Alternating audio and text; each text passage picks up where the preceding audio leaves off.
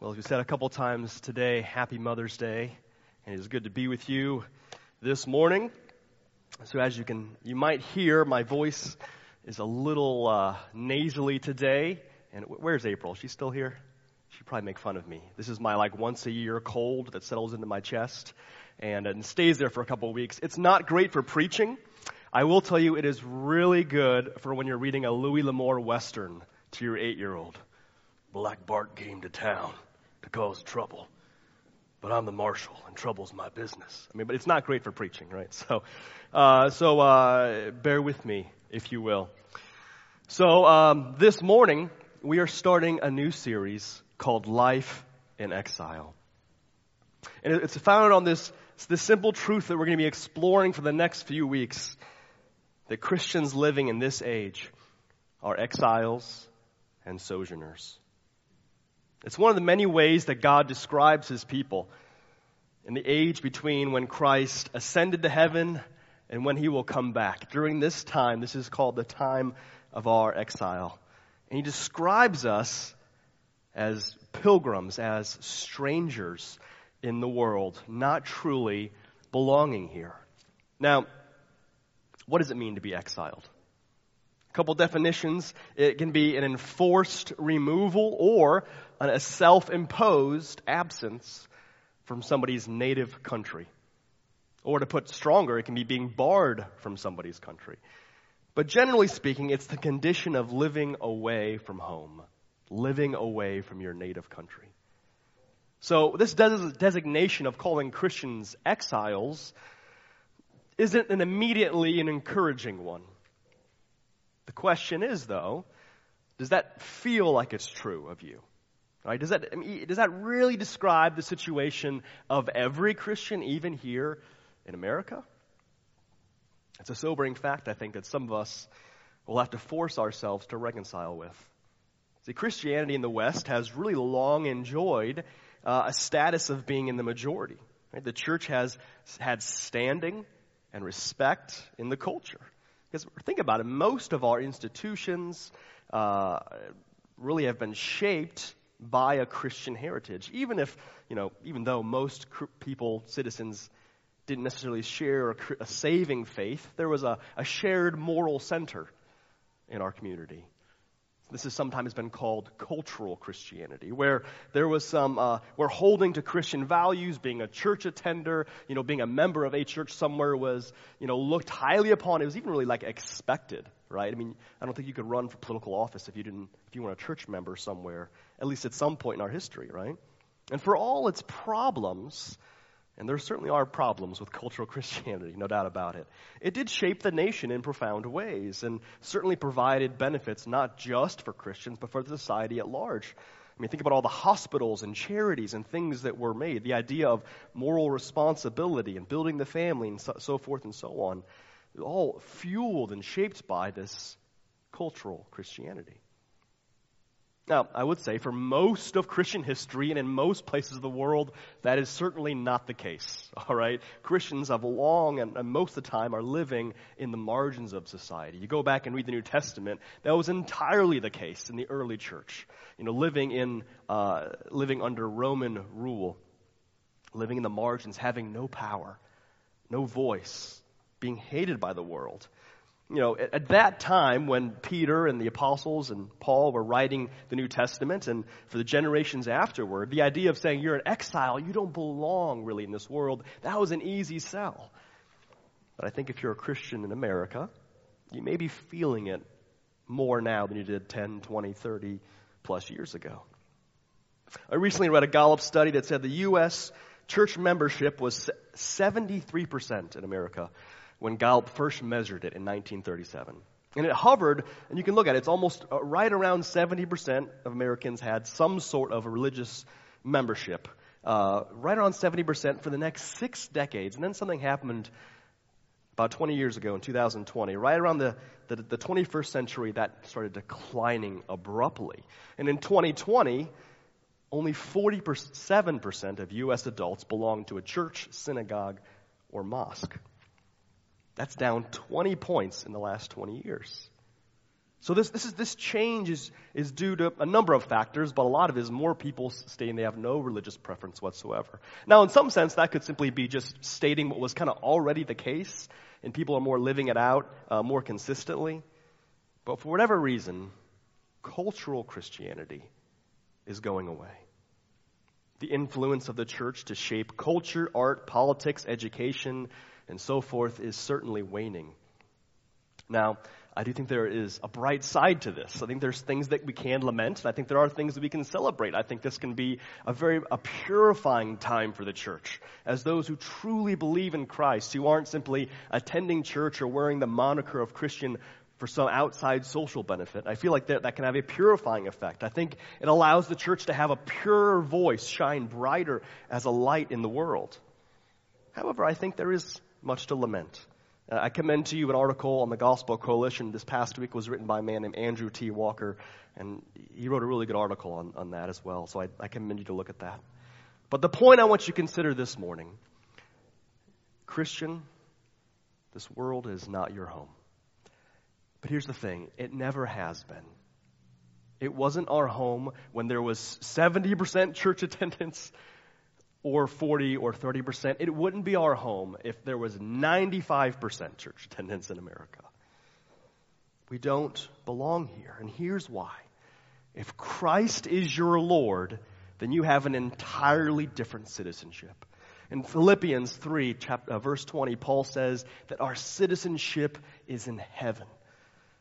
Jesus talks about how you have, if you are in Christ, you have been born again, born from above, born from heaven, so that you have a whole new citizenship. Your home is not in this age, but the age to come. You don't belong anymore to the kingdom of this world. Colossians says that you have been transferred from the kingdom of darkness, the domain of darkness, into the kingdom of God's beloved Son. So this means that no matter what country or city or state or period of time you're in, it doesn't matter if you really fit in well in the world, you're successful, you have a good name, or you feel very much outcast. It doesn't matter if you like living in the world. This world is not our home. We don't truly belong here. And if we, if this, if we don't belong here, if this isn't our home, then what are we doing here? Right? Are we just saying things? That don't really make sense, don't comport with reality? Well, Scripture tells us that what we're truly doing here is living in a kind of exile or a kind of sojourning. And so for our May series, we're going to be focusing on what it means to be a sojourner or an exile in the world and how this will shape how we think and how we live in the world, how it'll set our expectations and our hope.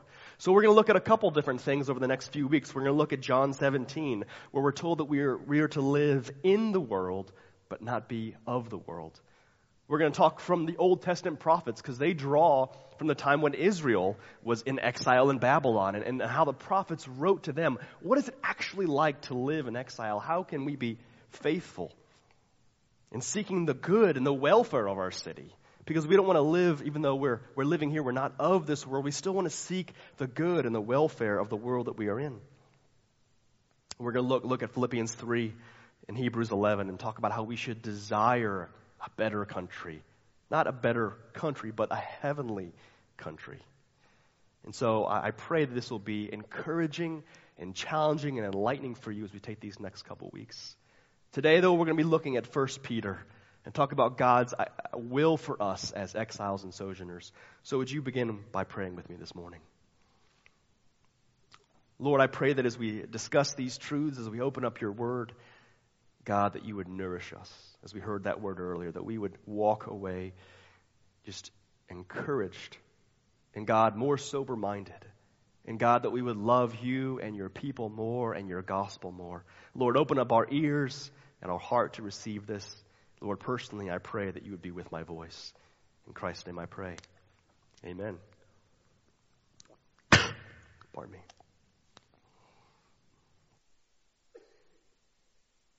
So if you have your Bibles, would you turn to 1 Peter chapter 1? We're going to be reading verses 1 and 2 to, to kick off this morning.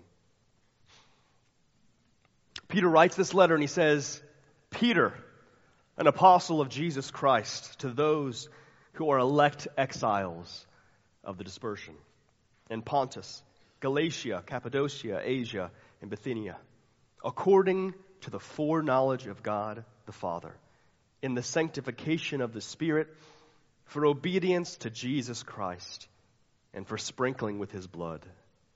May grace and peace be multiplied to you.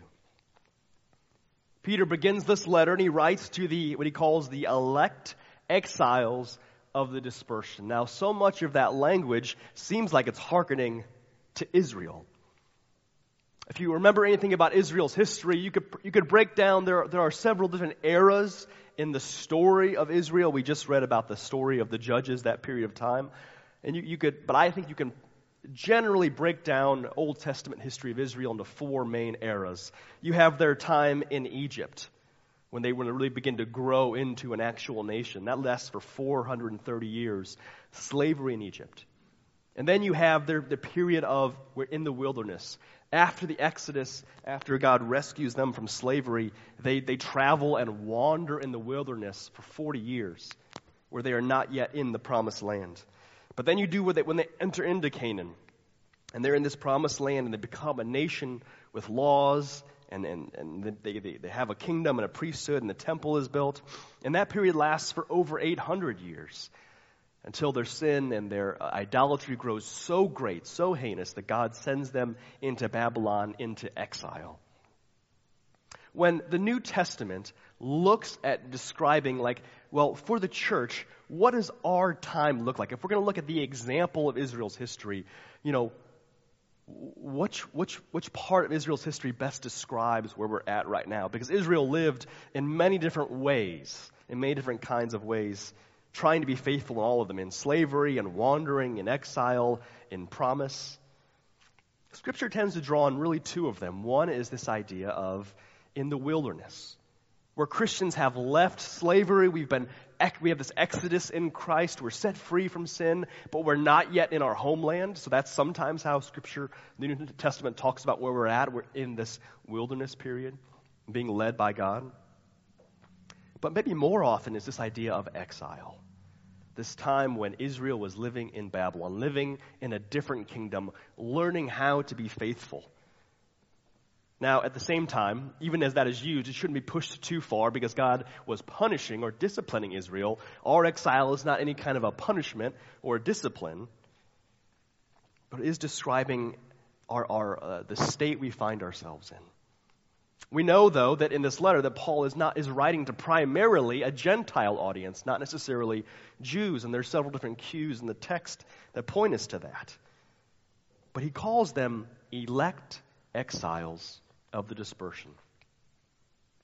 But if we're going to talk about exile, I think we have to go back even further than Israel's exile in Babylon.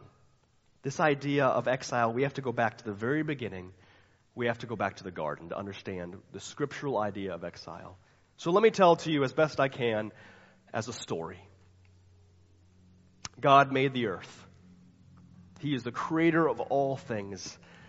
And very shortly after he put all things in order, God made man. He made mankind. And then God made a garden for man, a place to live in where God and man would meet together, a place of beauty and order and delight, a place for worship. You know, and, and the garden, it really is kind of pictured as an early temple. And we see this because later on, when the Jews are instructed to build a tabernacle and later the temple, there are some of the worship instruments and artifacts and design of the temple really kind of mimics the Garden of Eden. And so this was originally made to be a place of worship. Where worshiping the temple later on was kind of a, a returning to that garden where God and man could dwell together. But eventually, the tempter came in in the form of a serpent.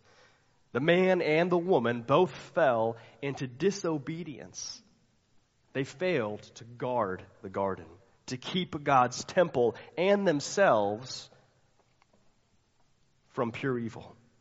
Instead of listening to God and worshiping God, they listened to the voice of the serpent. And man sinned. And God, because of that, God, who is perfect in holiness and righteousness and goodness and truth, cannot dwell in peace with them. Now, he, God may delay punishing sinners, but he can't, at some point he must actually deliver it. And so humanity was ejected from the garden, never entered again. And from that garden, they entered into the wilderness. Genesis 3 23 and 24 says, Therefore the Lord God sent him out from the garden to work the garden from which he was taken. He drove out the man and at the east of the Garden of Eden, he placed the cherubim with a flaming sword that turned every way to guard the way to the tree of life. This was the first exile we see in Scripture. Exile from God's presence, exile from the garden. And this is theologically important because it reveals something about the basic state of mankind. All people are exiles of one sort. Every son and daughter of Adam is born into exile, barred from dwelling with God. We're all exiled from the garden from which we were made for, which, for which we were designed, unable to commune with God and worship with Him and enter into His presence. We are all now born into the wilderness of this world. However, we do have to remind because, you know, we could easily make God the bad guy here because he, you know, ex- ex- exiled us from the garden. But let us remember that it is us in Adam, in Eve, it is we who did evil and failed. And our rejection from the garden, our exile, was a just result. But here's where, here's where something that's very familiar, but here's where it gets really interesting. There's something even more sinister that follows our fall from grace, our fall from the garden. Ever since we sinned, something changed in us inside our hearts, our minds, our bodies, even our souls. We began to get used to life in the wilderness, life outside the garden, life apart from God. And we actually began to prefer it.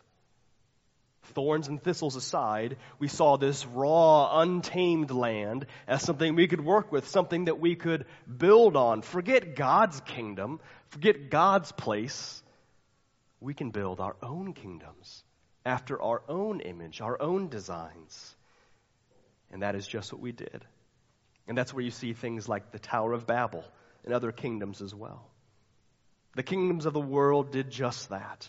And it, it is the product of generations of exiles building kingdoms to rival God's.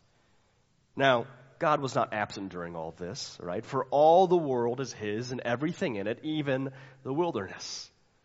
And He has been directing history along His lines, raising up kingdoms at certain times and lowering them at others. But He has been preparing something all along. All along, he's been, he has been making a plan and covenanting with certain people to make a way for rebels to enter back into God's kingdom back into the garden, so to speak. So at just the right time, God sent the king back into the world, into the wilderness. God sent his son, the true king, to open the doors to the kingdom and to bring exiles and sinners into it once again. Where he would rescue us from the impending destruction because he promised that he would come and destroy all other kingdoms. But until that day, he would bring us back into the garden for which we were made, a place of beauty and order and delight.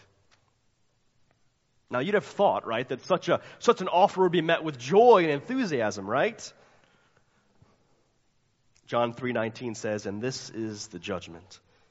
Light has come into the world, and people love darkness rather than the light, because their works were evil."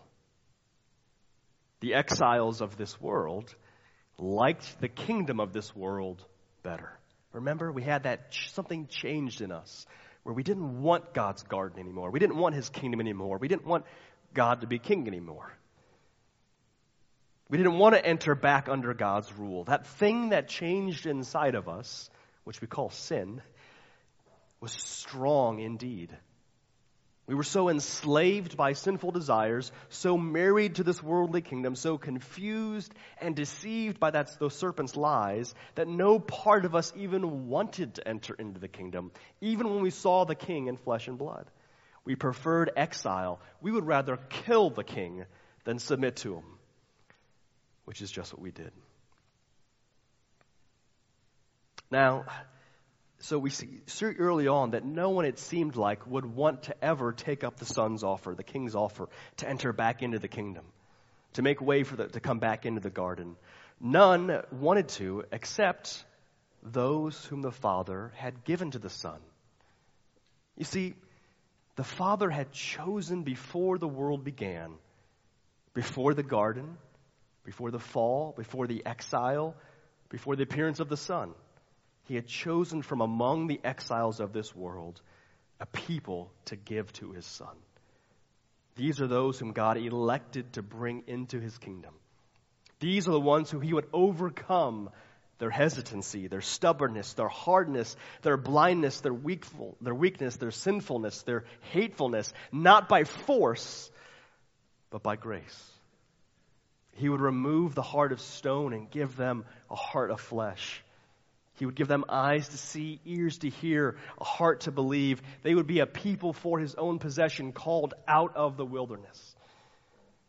For them would return the yearning for the garden, the yearning for the kingdom of God. They would, they would return. And these people, when they heard the king's voice, when they heard the name of the Son, when they heard Christ preached, something else would change in them something much different than the other change. It was like being, it's not like the change that resulted in our being expelled from the garden. It's a new change. It's like being born again. Born anew. Born from somewhere outside of this wilderness. And when they heard the good news of heaven's king welcoming us back into the kingdom, unlike the other exiles who didn't see, who saw Jesus as a rival, not as a redeemer, these see him as a savior and as a wonderful king and as a friend.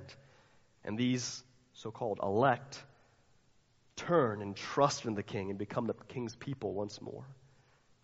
Now, it should not be expected, but the other exiles of this world, who do not see things the same way, do not take kindly to this. Because by submitting to the king and saying they want that, you're actually casting judgment on all these wonderful kingdoms we've made in the wilderness. And they did not respond kindly to this. So Jesus put it plainly, John 15, 19. If you were of the world, the world would love you as its own. But because you are not of this world, but I chose you out of the world, therefore the world hates you. So it's actually kind of ironic. Those who belong to the kingdom of God still live in the wilderness for a time being, but we don't belong here anymore. We're exiles again but of an entirely different kind. Now we're exiles because we're citizens of heaven, destined for the world to come in all of its glory, but not there yet. And this is true of everyone who has been born from above, everyone who has been born of God, everyone who belongs to the kingdom of God. We're, we're spread out all over the world. We don't gather as Israel in the Old Testament did in, a, in one part of the world. Rather, we are dispersed all throughout the world. We speak different languages and live under different governments in different cities and towns. We don't live in our own nation. We're exiled, dispersed, and we will not truly be united as one people until we all see the King in glory and we'll be united and we go home together. That's the story. And that is, I think, what Peter has in mind when he calls us elect exiles of the dispersion. And I want you to hear something. As I said in the beginning, everyone is an exile of one sort or another. It's true of all of us. Because you are either an exile of God, where you belong to Him, and this world is just a temporary place where you're living away from Him or you're an exile from God. Where this broken world, this decaying kingdom is your home. Where the wilderness is your home. But if that's true, you're not home with God. Now, I'm here to say the good news, the gospel, is that the kingdom is still open. That Jesus' offer still stands. The king came opening it up and says, Whoever will believe, whoever will come, enter the kingdom by faith. I mentioned earlier that God elects those who will enter, and some might try to use that as a reason to distrust God or blame Him for not entering the kingdom, as though eh, this is all His fault. But that's a wilderness lie, that's a deflection. The question is will you believe? Will you believe in the Son? Will you enter the kingdom by faith? Because that is the good news. Jesus Christ died for sinners so they can be forgiven raised to life, destined for glory, saved from condemnation, given to God to be his forever people. And if you put your trust in Christ, that is true of you. It'll be true today. It'll be true forever. If you've never done that, call upon the King.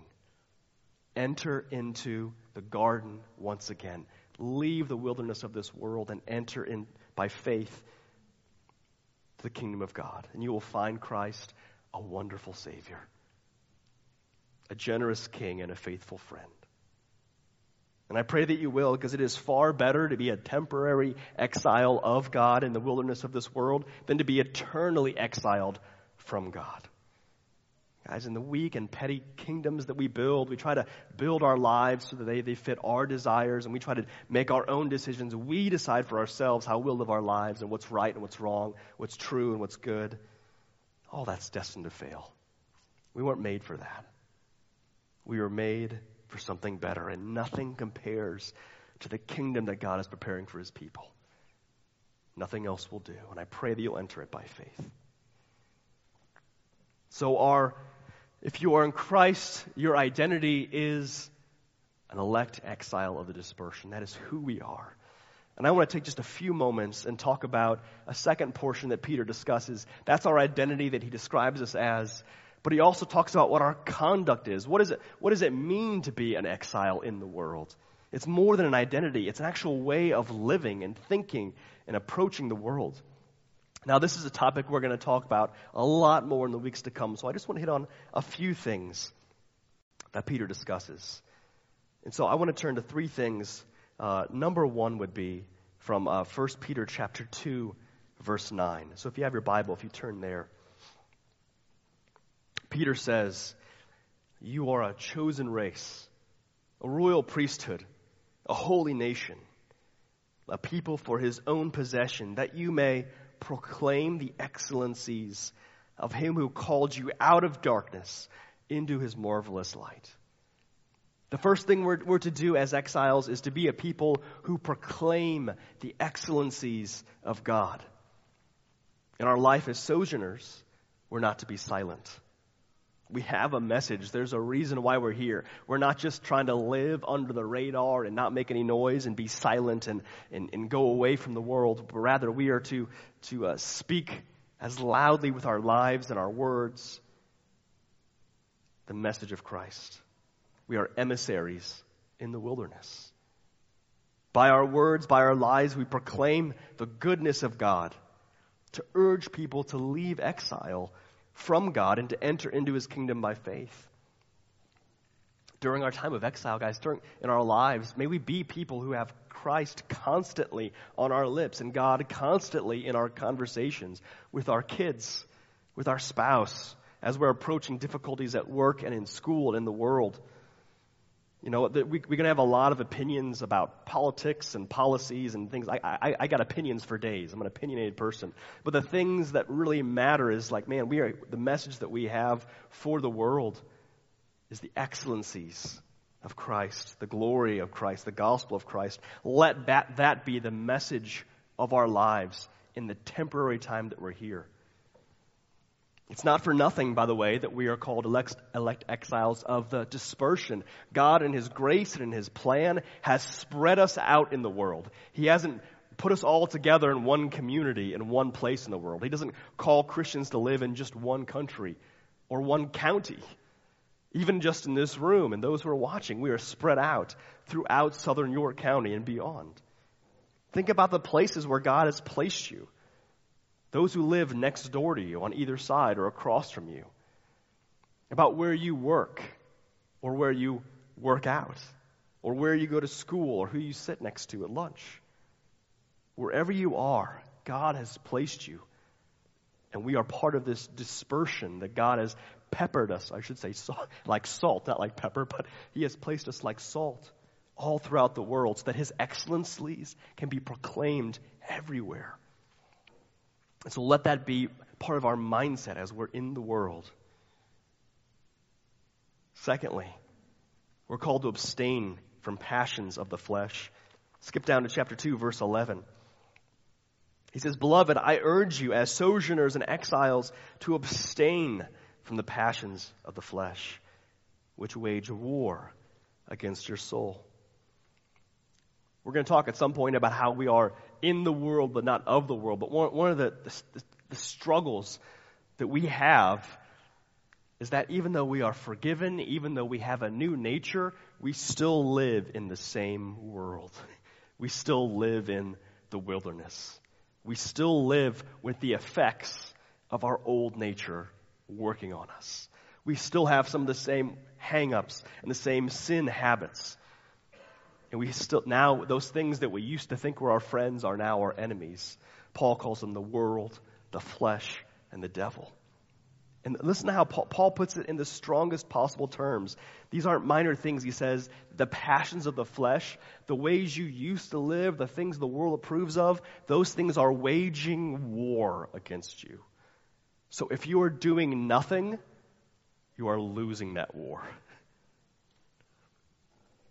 Paul calls us, or Peter calls us rather, to think about how we are living and to guard our hearts and to guard our minds and to make war with our sin by the grace of Christ.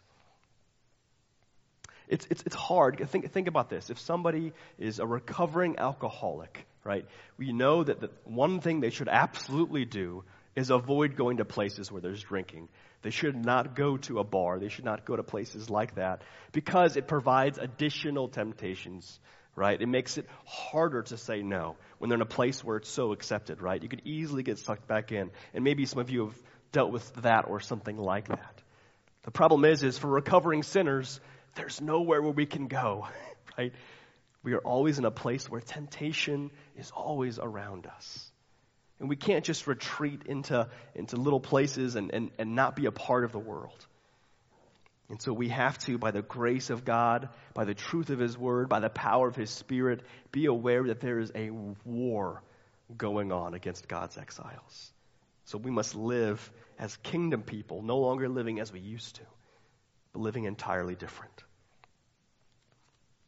And lastly, I do want to point out from uh, that we are to be subject to every human institution. So, read with me uh, chapter 2, verses 13 through 16. Peter writes, Be subject for the Lord's sake to every human institution, whether it be to the emperor as supreme or to governors as sent by him to punish those who do evil and to praise those who do good. For this is the will of God, that by doing good you should put to silence the ignorance of foolish people. Live as free people, not using your freedom as a cover up for evil, but living as servants of God. Now, some have done this, and you can easily see how you could get into a mind where you're like, I'm a member of the kingdom of God. Scripture says I'm a saint. Okay? So, uh, we're better than everybody else, so we don't have to listen to laws. You know, my only king is Jesus, so I don't have to listen to any other law. You could see how, like, mentally people could get there, unfortunately, right? And, and honestly, even the, the, Jews in Jesus' era, like, there's, you know, Jesus as king, they're saying, well, hey, if you're king, do we, do we still have to pay taxes to Caesar? right? Like, these questions were early on being asked of, of, of people who were following Jesus, right? So, but that is not the case. Jesus says that yes, he is the king of his people and he is the king of all creation. However, he calls us, it says, for the Lord's sake, to be subject to every human institution. So we can't say, I don't need to pay taxes, I don't need to drive the speed limit, I don't need to obey the laws. Hey, this isn't my country, or I have my own king. I don't, you know, we can't do that. So the next time you get pulled over for speeding, please don't say, sorry, officer, I'm not under the law, I'm under grace. You'll be put under arrest. Okay, so please don't do that. All right? Or some Christians on the other end might say, hey, you know what? We belong to a better kingdom. We're going to take over this world. We're going to force institutions to be Christianized, right? We're not called to do that in this case either. It says, rather, we're to be subject to every, every human institution. Because we live under different authorities, institutions that we find ourselves under, and that includes your teacher at school, your boss at work, your governing officials, your homeowners association, right? Now, there are times, I think, for, for righteous dissent, okay? This isn't an absolute command. There are times when Christians in good conscience cannot obey the governing authorities when they are infringing upon our ability to submit to Christ as king or ultimate authority. But there's a general principle that applies that so long as it is up to us, we are to live peaceable, peaceably as much as possible during our time as exiles. Because we recognize that there's a reason why there are institutions and authorities. God is ultimately sovereign over all of it. And they are imperfect and they won't last forever. But if there were no authorities governing, if there was no institutions, it, the world would collapse into chaos, right? Absolute chaos. And so the reason why God is saying these things, hey, yeah, he even set up Babylon.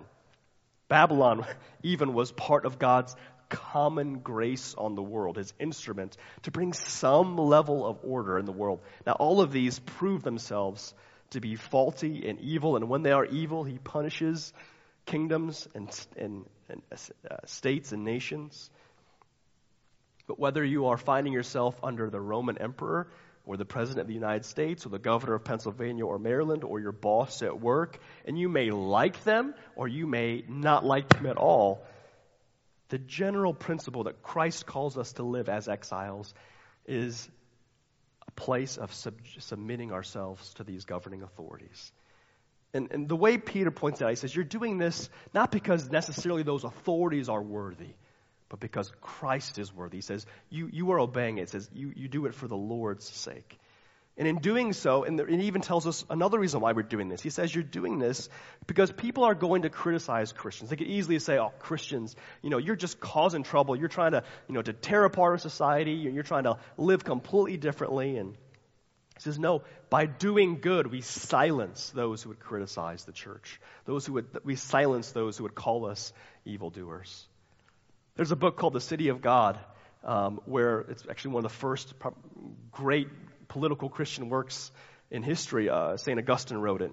When, uh, when the Christians were being blamed for the fall of Rome, and St. Augustine's running saying, no, Christians are not, not to blame. And he kind of lays out that there's really these two kingdoms or two cities, really. The city of God and the city of man, or the city of this world. And these two kingdoms are living kind of side by side right now.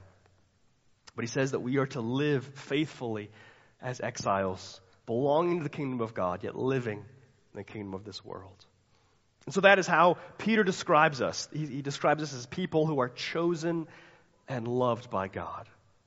We are living away from home temporarily as foreigners, as sojourners. And He has spread us out across this world, across this wilderness, so we can proclaim the excellencies of Christ to every part of creation. And as we explore these themes for the next few weeks, I pray that it would settle your heart. It would help you focus as you live your life and how to really interpret these changing times. I'm going to invite the worship team to come up, but I want to kind of finish by reading one of my favorite passages in all of Scripture, Titus chapter 2, verses 11 through 14. Uh, this is just a great summary of what God's plan is for us, a great summary of the gospel. Titus 2, verses 11 through 14. For the grace of God has appeared, bringing salvation for all people, training us to renounce ungodliness and worldly passions, and to live self controlled, upright, and godly lives in the present age, waiting for our blessed hope, the appearing of the glory of our great God and Savior Jesus Christ who gave himself for us to redeem us from all lawlessness and to purify for himself a people for his own possession who are zealous for good works. May we be such a people. Pray with me. Lord, God, I thank you for your great and wise and good plan. I thank you, God, that you have not left us as exiles in the world. Lord, you have made us your people. God, that we are not orphans. We have a home. We have a people. We have a father. Lord, and we have a better country, a heavenly country. Lord, would you put a yearning for our hearts, a yearning to go back to that good garden that you made. Lord, that we can partake of the tree of life forever and ever. Lord, we look forward to the new heavens, the new earth. We look forward to being with you and beholding your face. Lord, look forward to seeing our Savior and to being united as one people across all times and places, no longer dispersed, but brought together as one. God, we yearn for that day. We long for that day. Until that day, Lord, would you help us to be faithful? Help us to proclaim the excellencies of Christ and to live upright, godly lives in this present age.